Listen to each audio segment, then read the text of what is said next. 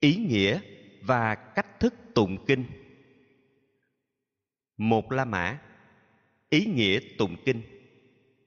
Dù theo truyền thống nào, điểm quan trọng mà người thọ trì kinh cần chú ý là tụng kinh để hiểu và ứng dụng lời phật dạy vào trong cuộc sống. Do đó, trong khi tụng niệm, không nên quá chú trọng vào các nghệ thuật tán tụng.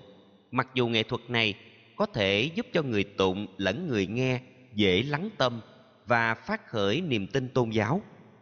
Người đọc tụng cần phải chú trọng vào phần cốt lõi nhất của kinh là nội dung và nghĩa lý của nó. Không có sự chú tâm thật sâu thì khó có thể lãnh hội được ý nghĩa nhiệm màu trong kinh. Người đọc tụng phải giữ ba nghiệp thanh tịnh, chú tâm hoàn toàn vào nghĩa lý của kinh tư duy và liên tưởng về nghĩa lý đó. Để hiểu rõ lời dạy của đức phật, biết cách ứng dụng và hành trì. Bậc cổ đức thường dạy, tụng kinh giả minh phật chi lý. Là nhằm vào ý này vậy. Chính sự ứng dụng lời kinh vào cuộc sống mới thật sự đem lại phước báo, an lạc và giải thoát cho chúng ta. Do đó, ta không nên chỉ tụng niệm bằng miệng mà còn phải tụng niệm bằng tâm. Nói cách khác, miệng tụng tâm hành mới chính là tụng kinh đúng nghĩa. Hai la mã, cách đánh mỏ và điểm chuông.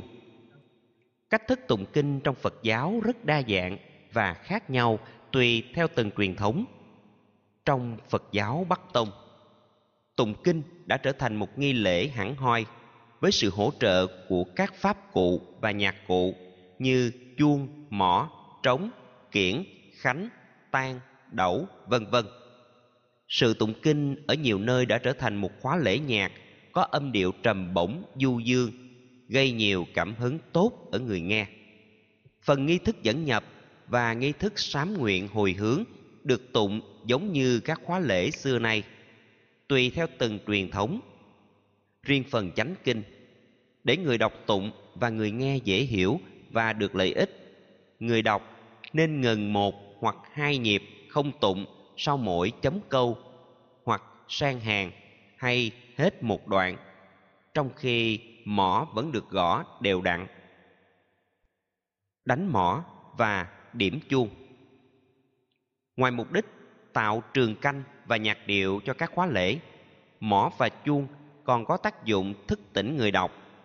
Để các tác dụng này được phát huy triệt để, mỏ phải được đánh đều đặn, nhịp nhàng, chậm rãi. Không được đánh quá mạnh hay quá nhẹ để tránh trường hợp tiếng lớn, tiếng nhỏ làm mất trang nghiêm và khó đọc tụng cho đều. Chuông được điểm ngân nga sau các đoạn hay câu có ký hiệu đánh chuông. Đối với phần nghi thức dẫn nhập và hồi hướng. Đối với chánh kinh, chuông sẽ được điểm lên ngay sau mỗi đoạn kinh hay sau mỗi ý kinh hoàn chỉnh, nhằm đưa người đọc tụng trở về với thực tại, lắng niệm và ghi nhớ sâu lời phật dạy. Phối hợp chuông, mỏ, khánh và lời tụng. Sau tiếng nhấp chuông của vị duy na, vị chủ lễ bắt đầu sướng tụng chủ lễ sướng hết chữ thứ hai thì đại chúng mới bắt đầu hòa theo và cùng tụng. Chữ đầu và chữ thứ ba của mỗi đoạn do chủ lễ khởi sướng thì không có nhịp mỏ. Nhịp mỏ được gõ vào nhịp chữ thứ hai và thứ tư, nghĩa là tiếng mỏ thứ nhất sẽ đi với chữ tiếng kinh thứ hai. Tiếng mỏ thứ hai sẽ đi với chữ tiếng kinh thứ tư. Sau đó cứ mỗi chữ thì có một nhịp mỏ, cho đến hết một bài kinh. Riêng chữ tiếng kinh áp chót thì gõ hai nhịp mỏ liền nhau. Và chữ tiếng kinh cuối thì một tiếng mỏ dứt. Cứ như vậy, chúng ta tụng hết thời kinh.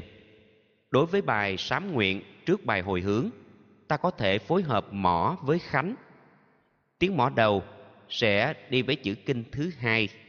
Tiếng khánh đầu sẽ đi với chữ kinh thứ ba. Sau đó, một chữ, một tiếng mõ một chữ, một tiếng khánh. Cứ như vậy, phối hợp mõ và khánh, tụng cho hết bài sám. Phần kết thúc bài sám như sau. Chữ áp chót của bài sám sẽ đi kèm với hai tiếng mõ liền nhau hơi nhanh và chữ cuối sẽ đi kèm với một tiếng mỏ, trong khi từ chữ áp chót của bài sám khánh được đánh theo hồi từ 7 đến 10 nhịp. Khoảng cách của các nhịp khích dần đều và âm thanh của các nhịp nhỏ dần đều. Ba la mã lợi ích của tụng kinh. Người đọc tụng thọ trì và truyền bá kinh này sẽ gặt hái nhiều lợi ích cho mình và tha nhân. Nắm vững yếu nghĩa lời phật dạy. Nhờ đó, người thọ trì xóa bỏ cái nhìn phân cách, ngộ nhận giữa hai truyền thống. Tất cả chỉ có một nguồn chánh pháp, chỉ thuần nhất hương vị, an lạc, giác ngộ, giải thoát. Đọc tụng để lời nói, ý nghĩ, việc làm được trong sạch, để từ bỏ các điều ác thực hành các hạnh lành, sống tùy hỷ, sống theo bi trí dũng, thương yêu, giúp đỡ và bảo vệ lẫn nhau, để làm hành trang cho cuộc sống, làm hương thơm cho đời. Đọc tụng để mở rộng tầm nhìn đúng đắn về con người, về thế giới, về nguyên nhân sai biệt cũng như yếu tố hình thành vũ trụ. Đọc tụng để xóa bỏ mê lầm, trở về chánh pháp, sống chánh tính chánh mạng và an lạc. Đọc tụng để chuyển hóa nhận thức và hành động.